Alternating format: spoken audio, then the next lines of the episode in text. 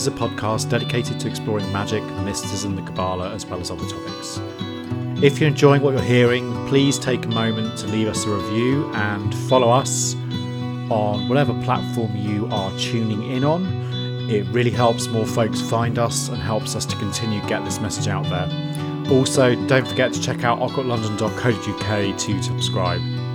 And if you're feeling extra supportive, consider backing us on Patreon or you can find us on Buy Me a Coffee. Every little bit goes a long way in keeping the show alive.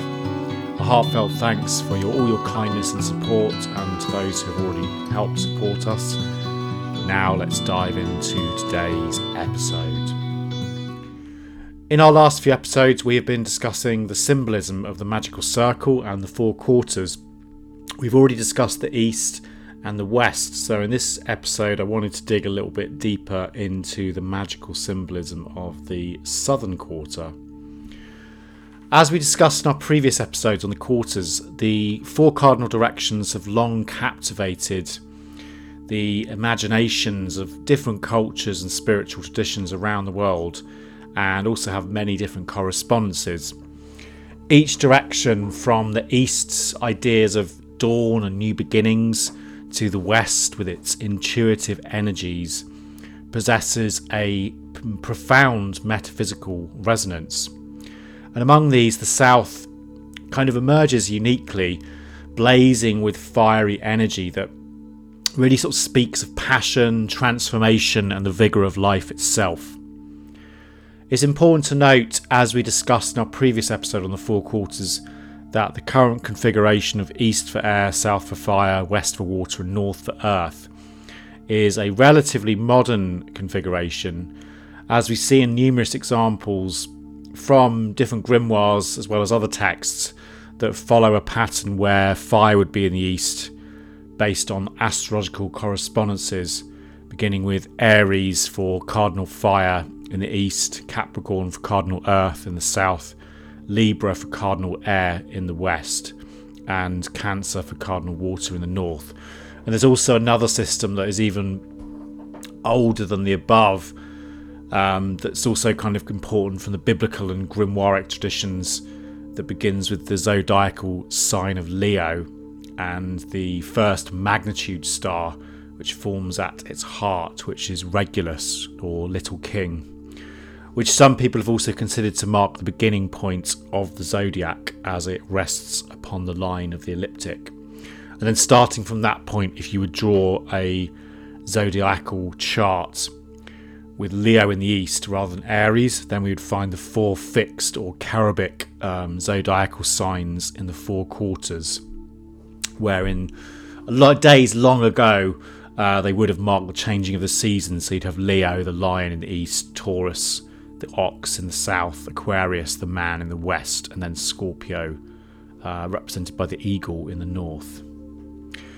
But for the purposes of this discussion, uh, I'm going to stick with the most common assignment, which is, as I said, east for air, fire for, for uh, south, west for water, and north for earth.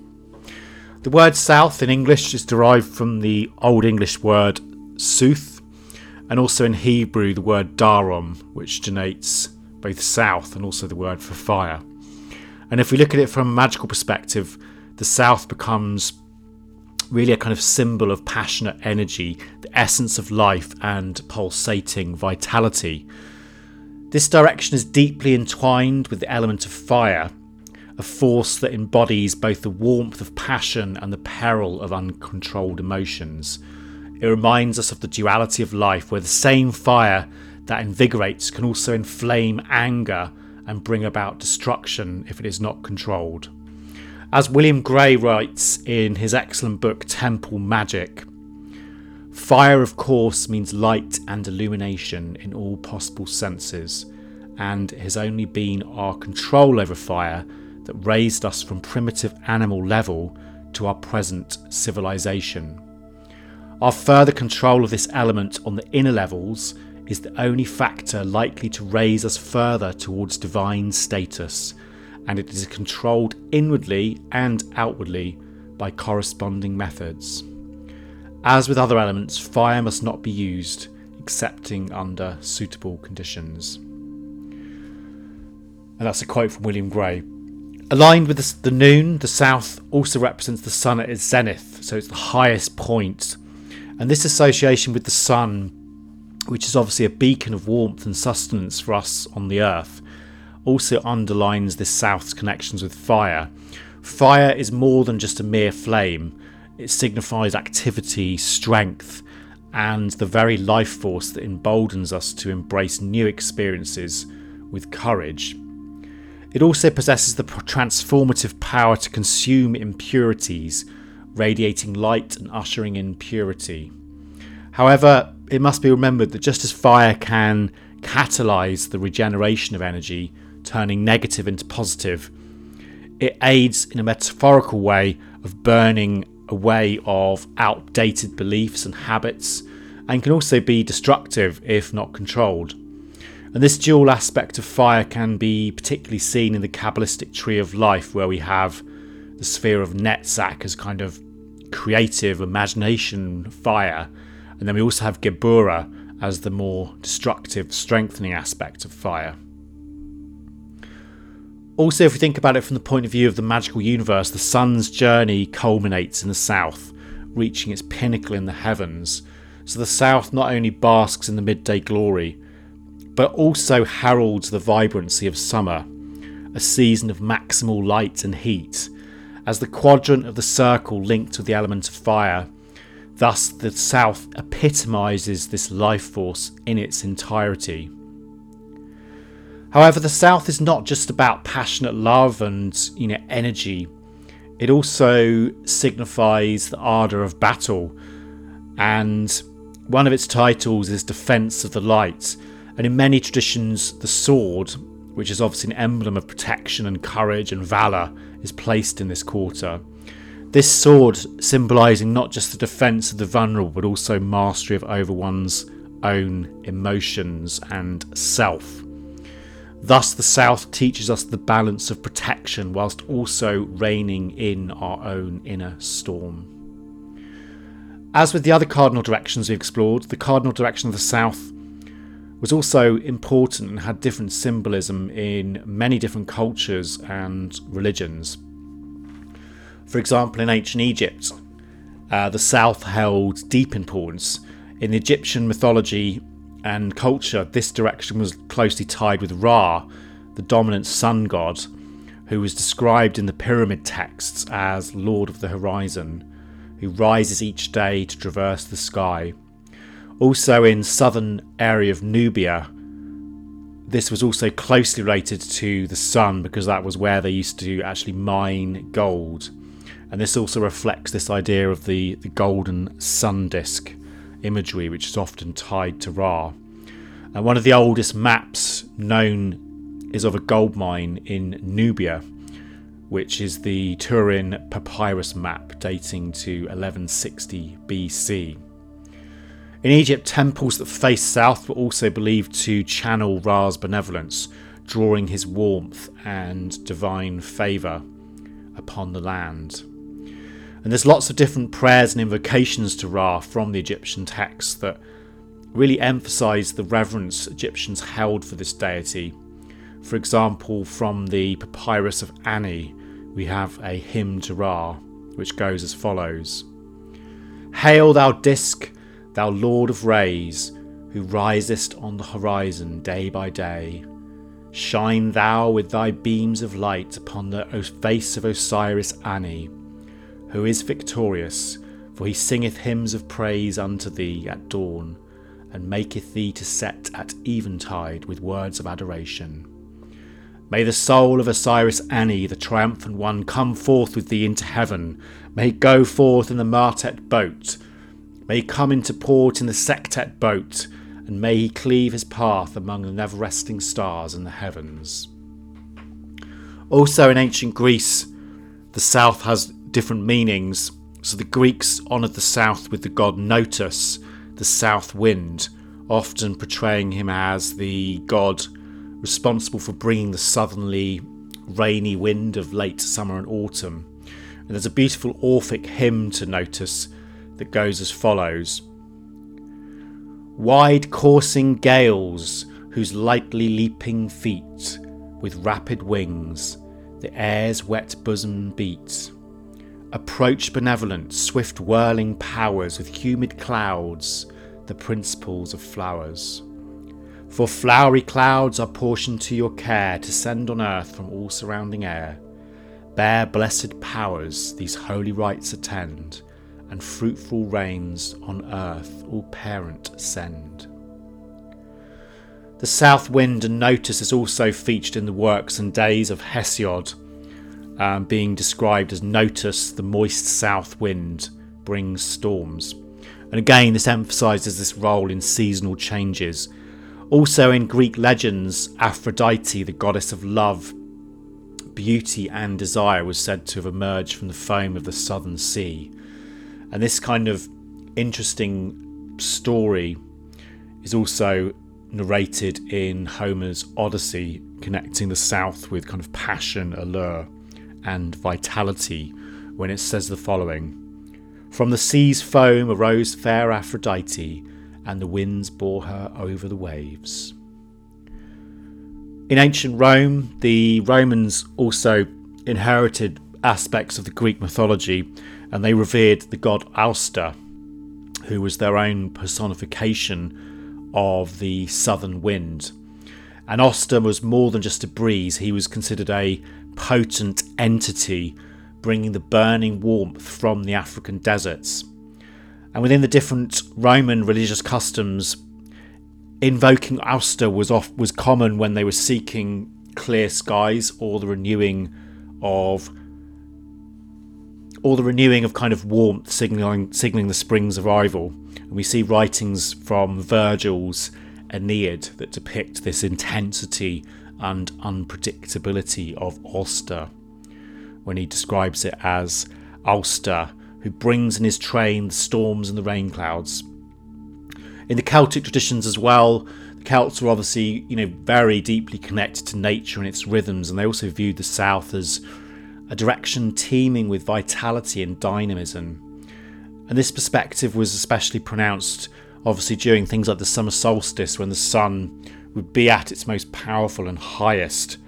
And this astronomical event would be marked with different festivities, you know, huge bonfires symbolizing the sun's might, um, and obviously hoping for a, a good harvest in the future.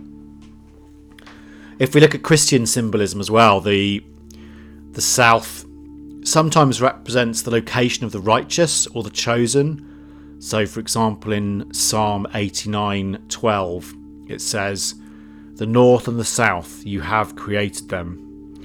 And this denotes that all the directions and their energies are the creations of the God or the divine. However, there's also other meanings connected with the south in Christian texts, because uh, other texts depicts the south as being a direction away from the divine, uh, marking it as a region of desolation or wilderness. Um, and this might be the origin of such modern phrases as things went south, you know, to indicate something has gone wrong. We get various examples in the Bible. So you've got um, in Egypt, for example, the enemy of the Israelites is south in the promised land. Um, Abraham travels south into the barren wilderness of Negev in Genesis. And then in the New Testament, we also get the Queen of the South will rise up with this generation at the judgment and will condemn it, because she came from the ends of the earth to hear the wisdom of Solomon. And behold, something greater than Solomon is here. From a Kabbalistic perspective, the south is normally attributed to the element of fire, so can be seen to correspond that to the Sephirah that are ruled by that particular element. So normally this would be Netzach, victory, or um, Geburah, which is severity. Netzach is obviously the seventh Sephirah on the Tree of Life, um, starting at the base of the Pillar of Force on the um, on the white pillar, and Netzach really kind of represents this enduring power of the divine as well as this kind of persistence and perseverance of the human spirit as well as imagination. And it can be seen as like this sort of driving force behind our emotions, our passion, and art. As such, its association with the southern direction is quite fitting. On the other hand, the south is also associated by some groups and traditions with the sphere of Geburah, which is ruled by the planet Mars. And this kind of can be seen as indicating a more martial level of fire. Um, the god name of Geburah is Elohim Gibor, and this is used as a holy word when opening the quarter of the south as being representative of the mundane chakra, which is Mars. So while the fire of Netzach can be seen as more like the creativity of fire, um, the power of the fire of Geburah can be seen more kind of in a destructive or protective aspect. Or also kind of removing the dross from something that you don't want and smoothing it out. This dual aspect of the one hand creativity and vitality, and on the other hand, severity and protection, can also be seen in the choice of magical tools of the quarter, which is in many traditions either the fire wand, so traditions like the Golden Dawn, for example, use the fire wand, or often it will be used as a sword. Personally, I prefer the the wand in the south, um, mainly because if you look at the look at the wands of the Golden Dawn, for example, the tip is designed uh, like the shape of a yod from the Hebrew alphabet. So if we think about the, the of the Tetragrammaton, we have yards for fire, Hay for water, Vau for air, and then Hay for earth. So when we're doing exercises like the middle pillar, we're drawing fire down from heaven, creating a tube of energy all around us. We become a beam and a tube of pure energy, and the energy and action and the willpower. Um, this idea is expressed quite well by Frater UD um, when he says the following, and I quote Picture the wand as a sort of right hand of your own magical will. It embodies creation and action, while the cup is centripetal and feminine, the wand is centrifugal, moving away from centralization and male. When dipped in cold water, the hot wand will cause vaporization, thereby creating air. The wand is therefore power and driving force at the same time, but also the power of control over itself and control over the universe. It creates, but the wand doesn't create entirely on its own. It needs the cup. Blind action without firm intuition is a waste of energy and life.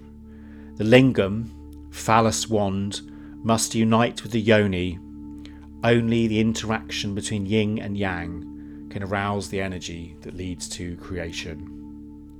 So we get this idea of the wand as being this creative tool.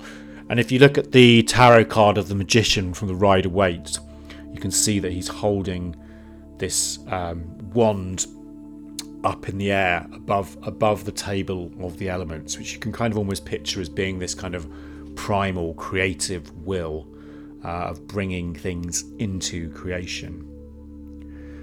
From a magical perspective, uh, for example, in groups and lodges, etc., um, the, the officer of the south or the southern officer is often the person who would take on the form of a guardian as well. So they would normally be under the aegis of Michael, the archangel, and is often responsible for the safety of everyone in the temple, both on a physical level and on an astral level also often acting as a thurifer, which is consecrating the lodge with um, sacred incense. The south is also really important from the point of view of Freemasonry, as it's the position where the Junior Warden sits. And this is one of the kind of primary officer roles that are aligned with the cardinal directions. So you have the, the Master in the east, the Senior Warden in the west, and the Junior Warden in the south and each of these positions correlates with a specific phase of the sun, so rising, setting, and at zenith. The Junior Warden's association with the south and the sun at the meridian is deliberate, so just as the sun is at its highest point in the sky during the midday, the junior warden's role really symbolises the peak of one's energies, illuminating the fullness of potential and also the height of one's abilities and faculties. The brightness of midday is also a reminder of clarity, obviously, and focus and the strength of purpose. And whilst one of the junior warden's practical duties is obviously to call the brothers back from labour to refreshment and then back to labour, symbolically, this transition between work and rest provides a deeper teaching. It reminds Masons of the balance needed in life between duty and leisure, exertion and rejuvenation and action and reflection. The South's association with introspection and self assessment in this context is fitting. Just as the sun casts the shortest shadow at noon, so too are Masons really reminded to stand tall in their convictions and try to, if possible, minimise the darkness or the ignorance in their lives and engage in self reflection uh, you know knowledge of the self to ensure that they are on the right path.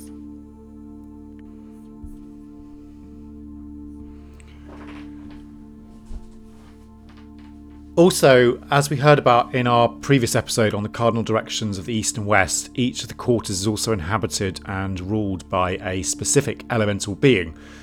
And these are enigmatic beings that really embody the essence of their corresponding elements.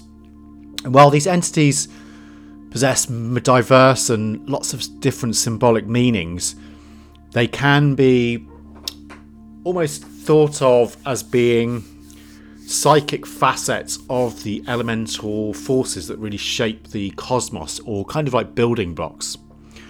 In the south, we have the elemental ruler, which is King Jin, and the elemental creatures are the salamanders.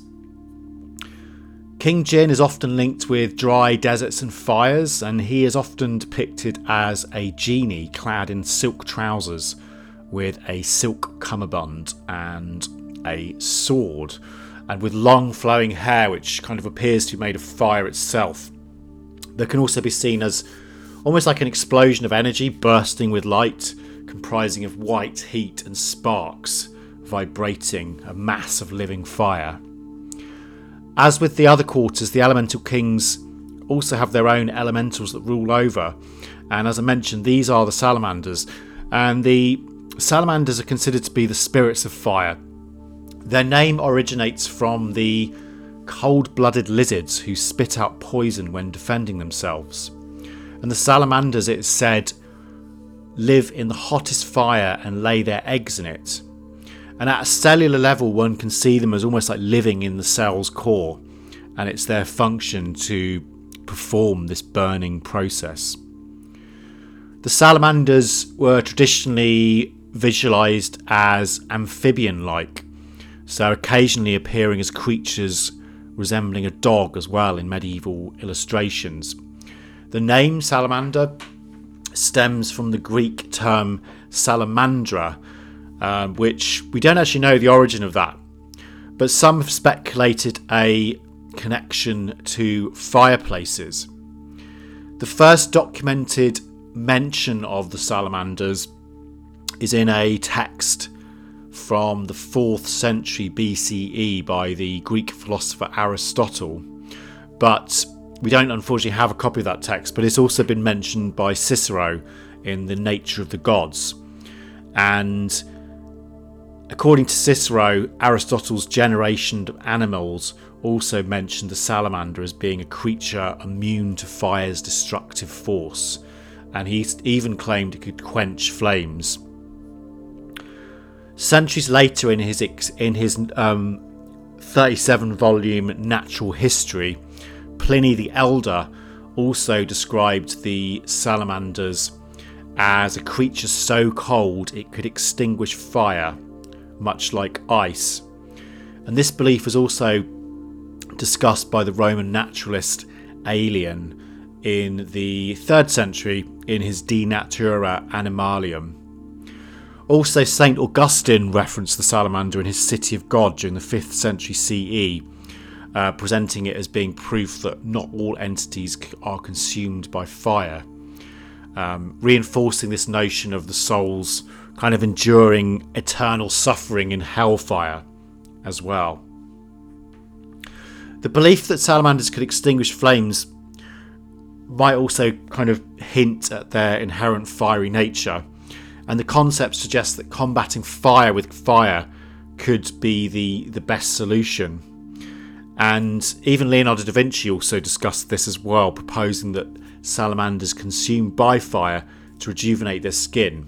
And interestingly, salamanders, the actual amphibians, which are, are real things, often take refuge in decaying logs for hibernation. So, this perhaps might explain the legends of salamanders emerging from and disappearing into fire. Maybe the logs were accidentally put onto the fire after being disturbed.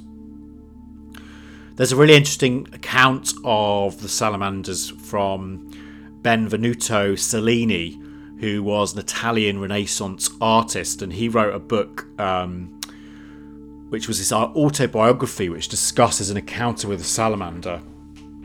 And I quote When I was about five years old, my father happened to be in a basement chamber of our house in Florence, where they had been working and where a good fire of oak logs was still burning. He had an instrument in his hand and was playing and singing alone before the fire. The weather was very cold. Happening to look into the fire, he spied in the middle of those burning flames a little creature like a lizard that was sporting in the core of intensive coals. Becoming instantly aware of what the thing was, he had my sister and he called, pointing it out to us children. Gave me a great box on the ears, which caused me to howl and weep with all my might. Then he pacified me good humouredly and spoke as follows My dear little boy, I am not striking you for any wrong that you have done, but only to make you remember that the lizard which you saw in the fire is a salamander, a creature which has never been seen by anyone of whom we have credible information. So, as you can see, that's a little account of this child, uh, Benvenuto Cellini, uh, and his experience with the salamanders.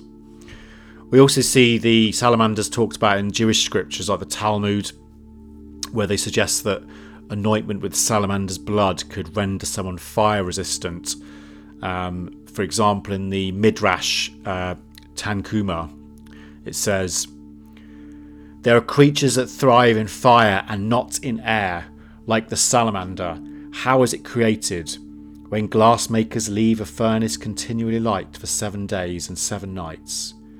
Out of the fire there emerges a creature that resembles a spider or a mouse. That creature is called the salamander. If you cover your arm or any limb with its blood, in that place will become impervious to fire. Also, in the writings of Saint Isidore of Seville, 560 to 636, she also wrote The salamander is so called because it is strong against fire. It fights against fire and alone amongst living things extinguishes them. So we can see a few different examples of that, and it's also been featured in quite a few kind of modern um, popular culture things. So, for example, Ray Bradbury's Fahrenheit 451, um, where books are illegal, the fire trucks are called salamanders, and it's also their official symbol. And also, there's a sim- there's an episode of The Simpsons where Homer becomes the safety salamander and wears a salamander suit to educate kids about fire safety. So you can see this thread of like these elementals continuing on um, throughout the ages. The Archangel of the South, as well as fire and the sun, and also sometimes the planet Mercury, is the great Archangel Michael. Michael is a really powerful archangel to work with, and I encourage any of you listening, if you haven't checked him out already, um, he's a very good archangel to to cultivate a relationship with and work with um, energy. Michael is one of the most important archangels and a, a real true warrior of light, known as the leader of the armies of heaven, who is often associated with war and protection, but also healing, or as a weigher of souls and provider of judgment. He's often depicted in the form of a Greek or a Roman soldier with golden armour and deep red cloak flowing from the shoulders, and a sword or a spear in his hand. And he's normally in warlike poses, you know, f- defeating dragons um, or Satan sometimes. But sometimes, interestingly, he's also depicted as a, a weigher of souls at the Last Judgment. And um, I'm not sure whether anyone's been to Glastonbury, but there's a really interesting carving of him with scales on top of the chapel on Glastonbury Tor. It's pretty faded because of the, the wind, um, but you can just about make it out. So if anyone's in the UK, um, I would definitely recommend checking that out. Also, if you want to find out more about Mikhail, we did do an episode on him uh, a couple of years back now. So recommend listening to that episode because uh, there's lots more information about Mikhail and how you can kind of work with him. As with the other quarters, uh, Michael is also in charge of an order of angels, who in this case are also the Beni Elohim. Another important aspect of the correspondences for the south is the corresponding four holy living creature for this quarter. As we mentioned previously, the four holy living creatures can be really seen as representing the highest aspect of that elemental quarter and the spiritual element of it. And in the Western mystery tradition, as I mentioned, this is represented by the sacred figures of the four holy living creatures or the Chayoth HaKodesh from the book of Revelation and the book of Ezekiel, which, when we pair them with the elemental quarters of the east, the south, the west, the north, represent that highest kind of archetypal, most powerful aspect of the element and are also attributed to the divine emanations of Keter, which is obviously the highest Sephirah on the Tree of Life. These celestial beings as we mentioned before, bear resemblances to the four evangelists in the Bible and also take on the forms of the winged human, the winged lion, the eagle, and the winged bull. And the corresponding symbol for the southern quarter is the winged lion, which is often attributed to Mark the evangelist, and being representative of the highest aspect of the element of fire, but also linked with the idea of the lords of flame. The winged lion can be thought of as being almost like a formation of consciousness that has been derived from a previous formation of consciousness and can be visualized almost like the Big Bang or an explosion of energy that transforms into magnetism and which is then capable of forming interconnecting patterns. The term Lord of Flame, which I know some of you probably aren't quite sure what I'm talking about with that, um, this is actually a term that kind of originates with Dion Fortune in her book, The Cosmic Doctrine.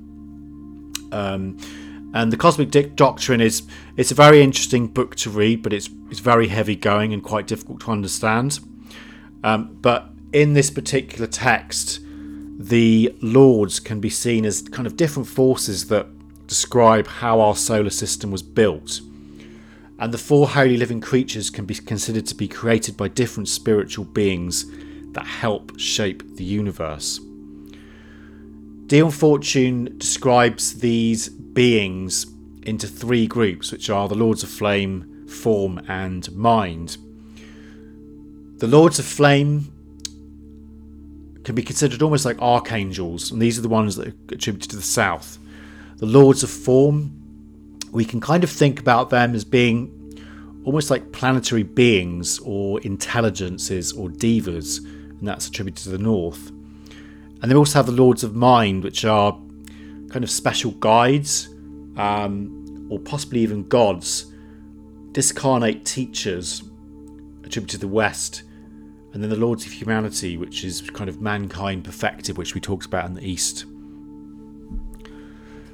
In Dion Fortune's world, the Lords of Flame are described almost like an easy way to describe them would almost be like they're like a, a team of expert builders um, who kind of arrive at an empty building site and then they create intricate patterns and set the foundations so that all the future builders can easily follow and kind of build upon their work. So, again, this goes back to the idea of the South as being this uh, beginning, this explosion of energy that's kind of expanding out.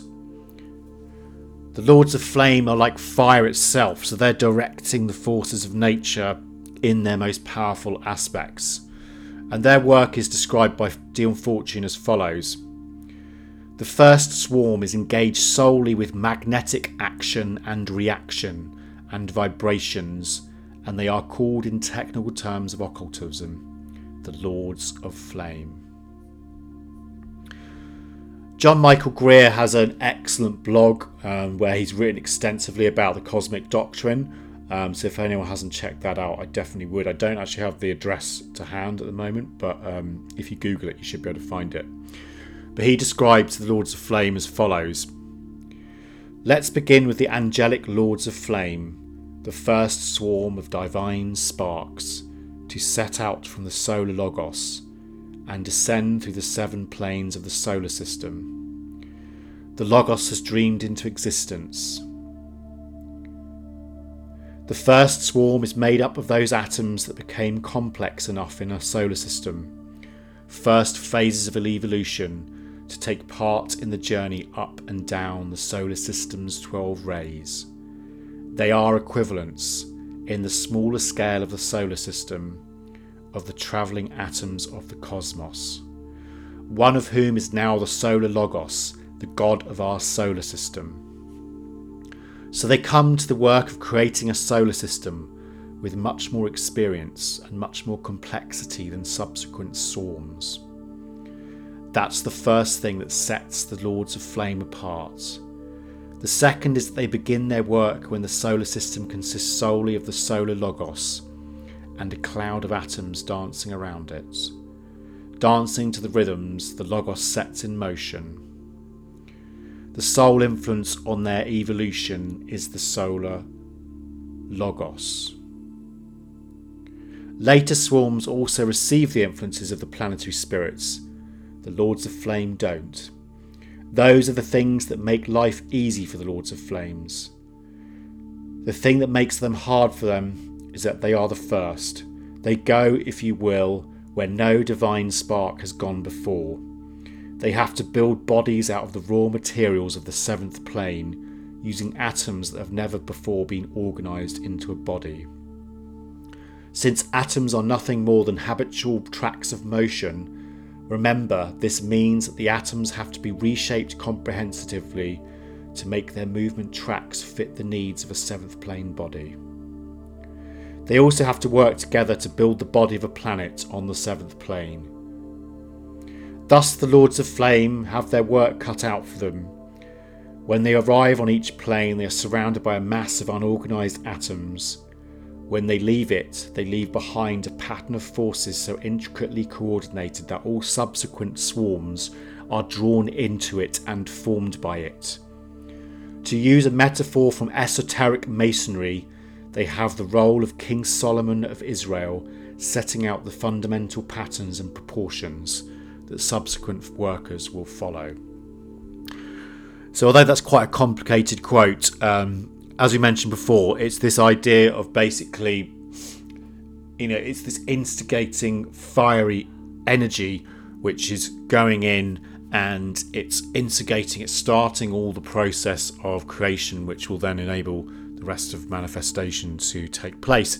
So going back to our idea about the, the fire wand representing the cosmic divine will, this is 100% um, you know relevant from that perspective in terms of fire is the instigator, the yod hey vau hey, it's the yod of the tetragrammaton, which is bringing through that power. So, as we can see, the winged lion in the context of the Lord of Flame can be seen as a representation of the primal power of fire to begin things and initiate new energy into magical workings. And the winged lion as a representation of the Lords of Flame really becomes a conduit through which we can tap into that highest aspect of that particular element and then mediate and balance it through the lower aspects of the archangels, the angelic orders, the elementals, down onto the material plane. So, all these symbols I'm talking about are different ways that you can uh, essentially connect with different levels of the the elemental quarter rather than having one. You can connect with multiple um, levels. That's all we have time for in this episode um, however i hope you've enjoyed this episode as much as i did in terms of writing it as we've seen there are many different facets to the southern quarter and lots of different ways that you can kind of work with it and think about it moving forward. As we discussed in our episode on magical symbols and the magical process, all of these symbols of archangels, angels, gods, goddesses, forms, and symbols like the four holy living creatures, they're not fixed in stone. They are keys that can be used to bring through specific powers of that element. If these symbols do not connect with what your personal view of fire is, or if you use a different system, that's completely fine as well. The important thing is to work out what the element of fire means to you as an individual. And if you can connect that personal view of fire, that interior interior knowing, that knowledge that you possess in your heart, to the greater archetypal ideas of fire, then you can bring through just as much power as if you're summoning archangels and the four holy living creatures into your living room. As um, Vivianne Crowley wrote, Fire is within you, and fire is without you. Fire that does not burn because you yourself are fire. You are the flame of life, and the flame of life is you.